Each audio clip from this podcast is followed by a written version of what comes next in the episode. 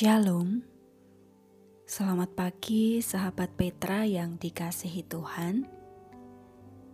Kiranya di awal pagi ini kita senantiasa beroleh kekuatan serta semangat untuk mengasihi orang lain. Mari kita bersama-sama membuka hari dengan sapaan Sabda Tuhan melalui embun pagi hari ini, Senin 28 Juni 2021 Bersama saya Septianingse dari GKJ Jatimulyo. Sebelum menghayati firman Tuhan Mari kita siapkan hati dalam doa.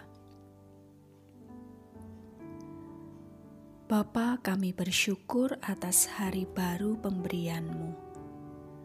Kami boleh beristirahat dan pagi ini, Tuhan bangunkan kami dengan kekuatan yang baru untuk kembali bersemangat melakukan aktivitas di hari ini.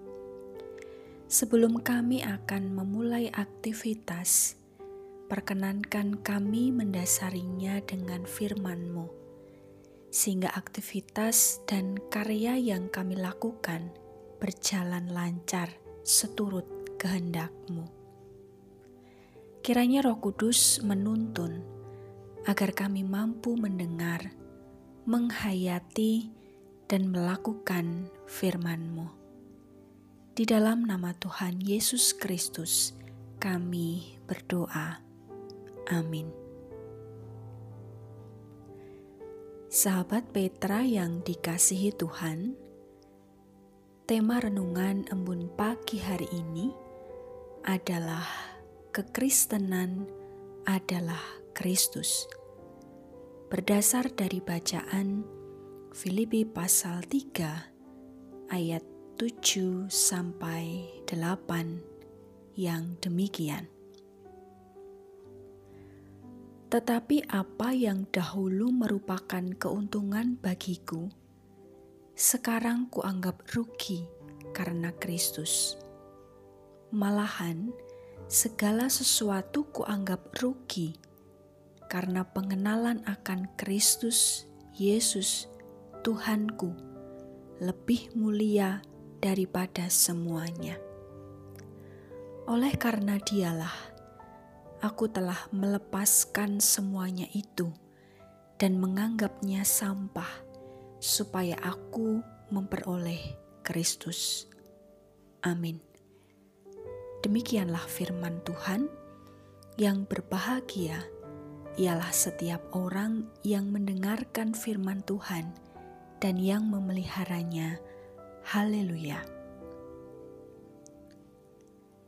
Sahabat Petra yang dikasihi Tuhan, barangkali sahabat Petra pernah mendengar sebuah pernyataan, "Wong Kristen kok orang Kristeni?" Dari pernyataan tersebut, bisa jadi muncul anggapan yang mengarahkan pada sebuah kecenderungan bahwa orang Kristen itu laku hidupnya hanya berdasarkan pada kehendaknya sendiri. Kristen, apakah hanya cukup dipandang sebagai status atau identitas keagamaan belaka?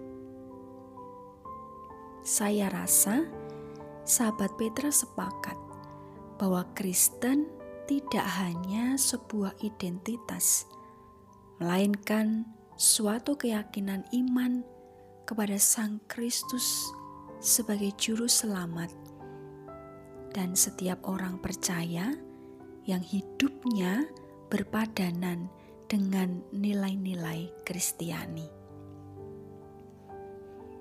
melalui perenungan firman Tuhan pada saat ini. Kalau kita menengok sejarah terkait dengan perjalanan hidup Paulus yang dahulu dikenal dengan Saulus, bukankah ia sendiri juga menyaksikan bahwa sebelum ia menjadi orang Kristen, apa yang dilakukan adalah suatu kekejaman Paulus menyaksikan pengalaman hidupnya menjadi orang Kristen. Dahulu ia merupakan seorang yang memiliki hierarki bagi kalangan Yahudi. Sebelum mengenal Kristus, ia bahkan adalah seorang yang sangat ketat dalam menjalankan hukum Taurat, karena ia adalah orang Farisi yang taat. Meskipun ia tak bercacat oleh sebab ketaatannya pada hukum Taurat, tetapi ia adalah penganiaya jemaat. Perjumpaan dengan Kristus di Damsyik membawa perubahan dalam hidupnya. Ia menjadi Paulus yang dipilih untuk memberitakan Injil. Di ayat 7, Paulus berkata, tetapi apa yang dahulu merupakan keuntungan bagiku, sekarang kuanggap rugi karena Kristus. Ia memperoleh sesuatu yang berharga dalam hidupnya ketika mengenal Kristus. Ia meninggalkan hidupnya yang lama dan mengalami perubahan yang radikal yaitu suatu perubahan hidup yang konstruktif, bukan hanya bagi dirinya sendiri, melainkan juga bagi banyak orang, salah satunya jemaat Filipi. Ia memberikan kesaksian itu supaya jemaat memahami tentang kebenaran sejati yang ada dalam Kristus. Malahan segala sesuatu kuanggap rugi karena pengenalan akan Kristus Yesus Tuhanku lebih mulia daripada semuanya. Oleh karena dialah, aku telah melepaskan semuanya itu dan menganggapnya sampah supaya aku memperoleh Kristus, katanya. Paulus mengalami transformasi hidup ketika berjumpa dan mengenal Kristus. Perjumpaan itu mengubah paradigma dan laku hidupnya. Di ayat 9, Paulus menegaskan, dan berada dalam dia bukan dengan kebenaranku sendiri karena mentaati hukum Taurat, melainkan dengan kebenaran karena percaya kepada Kristus, yaitu kebenaran yang dianugerahkan berdasarkan kepercayaan. Kebenaran itu adalah anugerah Allah. Sehebat apa pun dirinya, itu tidak menjadi jaminan ia benar di hadapan Allah. Tetapi kebenaran sejati itu adalah karena pengenalan akan Kristus yang dianugerahkan oleh Allah. Setelah mengalami perjumpaan dengan Kristus yang mengubah hidupnya, tujuan hidup Paulus selanjutnya adalah hidup menjadi serupa dengan Kristus, yang ia katakan sebagai panggilan surgawi dari Allah dalam Kristus Yesus. Serupa dengan Kristus bukan dari sisi keilahiannya, melainkan dari sisi kemanusiaan Kristus dalam karya pelayanannya ketika Kristus hadir ke dunia, menyapa semua orang dengan kasih serta mengajarkan tentang kebenaran. Paulus adalah seorang rasul yang dipilih untuk memberitakan kabar baik bagi semua orang di segala tempat. Dalam perjalanannya, tak jarang ia menghadapi tantangan, pergumulan, serta keterbatasan, ancaman, tekanan, penentangan, itu semua tidak mematahkan semangatnya. Bahkan ia menghadapinya dengan kesabaran dan tetap melakukan panggilan dengan keteguhan dan kasih.